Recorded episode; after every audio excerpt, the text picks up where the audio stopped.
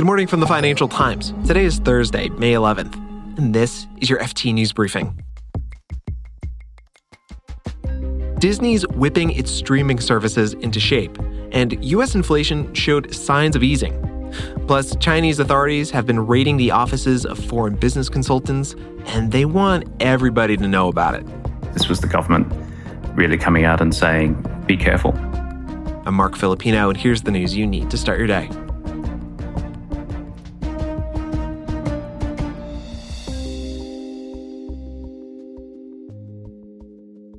Disney's CEO Bob Iger has been under pressure to stop all the losses at its streaming services like Disney Plus and Hulu.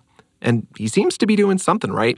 Yesterday, the entertainment giant reported earnings and said it had reduced streaming losses by 26% from last year. Disney said it did that partly by cutting marketing costs, and streaming revenue rose 12%. But that's thanks to higher fees. The company said total subscribers, they fell from the previous quarter, but just slightly.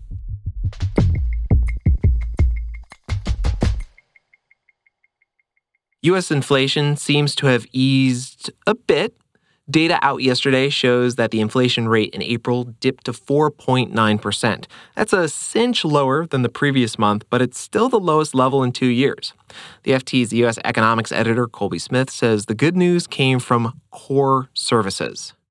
So, one of the, the positive metrics here was the fact that core services, once you strip out housing related costs and strip out uh, energy related costs, um, things that are very volatile, that are, you know, not usually driven by uh, a demand for, for labor, that decelerated quite significantly uh, back in April. This is a metric that the Fed itself has said it's paying very, very close attention to. The fact that we saw this downward shift in that pace, um, I think was quite encouraging for people.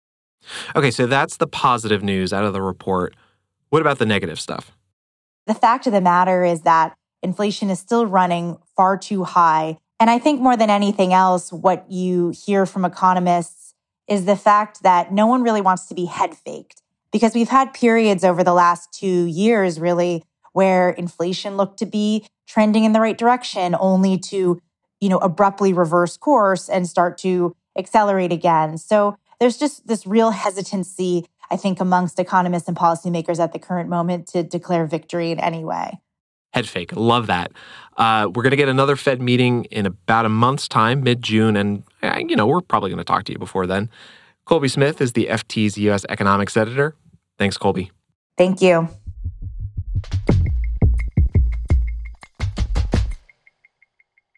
China's state TV put out a big report this week about a police raid on a foreign business consultancy called Capvision. It was the latest raid in a broader crackdown on consulting groups that help foreign investors do business in China. The FT's Beijing bureau chief Joe Leahy has been following this and was at home watching TV when the Capvision raid came on the news. And there was this big, slickly produced 15 minute in depth special report on Capvision and pictures of police going through servers and grabbing people's computers and hard drives and things. You know, basically, your worst nightmare, I guess. Now, Joe, can you remind listeners what these foreign corporate consultants do in China? Yeah, this industry is it's very big and it's extremely important in a place like China where information sometimes can be hard to get. And the law is, is frequently very sort of very general and, and hard to pin down. So if you're acquiring a company in China, you want to know who the partner is, uh, or you want to know about its profit margins, and these things aren't public. You really need the help of these due diligence people to really find that sort of stuff out. The other issue is with increasing US sanctions on Chinese companies, you really need to know where the stuff that you're sourcing and, and buying, where it comes from, and whether or not it's actually compliant with uh, US and European uh, export laws. So, what's the message that Beijing is trying to send with this crackdown on foreign business consultants? It's signaling to people in China, especially professionals and other people who deal with consultants and people in state owned enterprises and other people who have access to information, that they should be very careful, especially when dealing with consultancies and especially when these consultancies have foreign links. So, I think the message is very clearly that people need to be very careful about sharing information, especially with foreign organizations. To me, it was almost like the walls have ears, you know, that kind of moment. We managed to speak to the former compliance officer of Capvision, and he said for this to suddenly be splashed all over television, this was actually a political statement more than anything else. This was the government really coming out and saying, you know, national security is more important than you know many economic concerns. You know, be careful. So speaking of economic concerns, as you mentioned, these consultants are they're really important to foreign investors and their ability to do business in China. Could these raids have an impact on foreign investment? Yeah, I, definitely I think there, there will be an impact.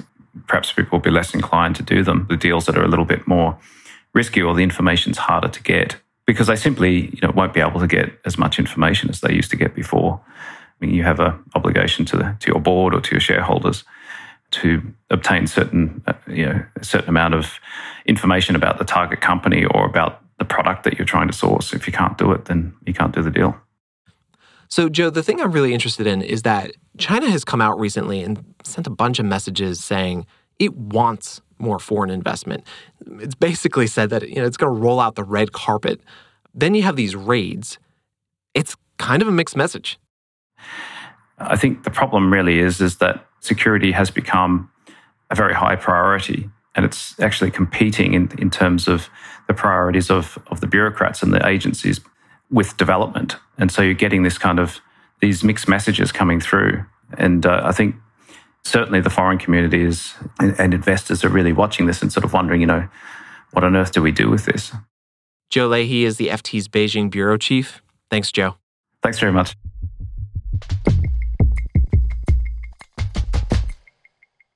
Before we go, the streaming site Spotify is struggling with an artificial intelligence music startup called Boomy. People use Boomy to create machine generated songs, like this thing that kind of resembles music. And the more streams a song gets, this thing got 59,000 streams, the more money the Boomy customers get.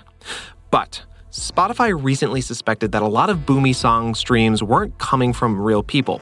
It thinks Boomy is using bots to inflate the streaming numbers in order to boost its customers' payments. Spotify recently removed tens of thousands of Boomy songs from its site. Boomy's response? It says it's against artificial streaming and is, quote, working with industry partners to address this issue.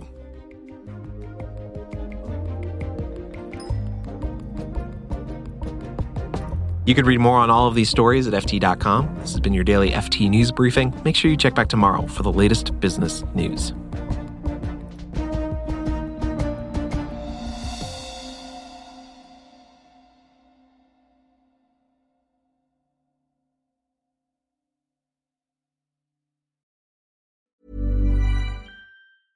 Hi, this is Matt and Sean from Two Black Guys with Good Credit. From a local business to a global corporation. Partnering with Bank of America gives your operation access to exclusive digital tools, award winning insights, and business solutions so powerful you'll make every move matter. Visit bankofamerica.com slash banking for business to learn more. What would you like the power to do? Bank of America, NA, copyright 2024.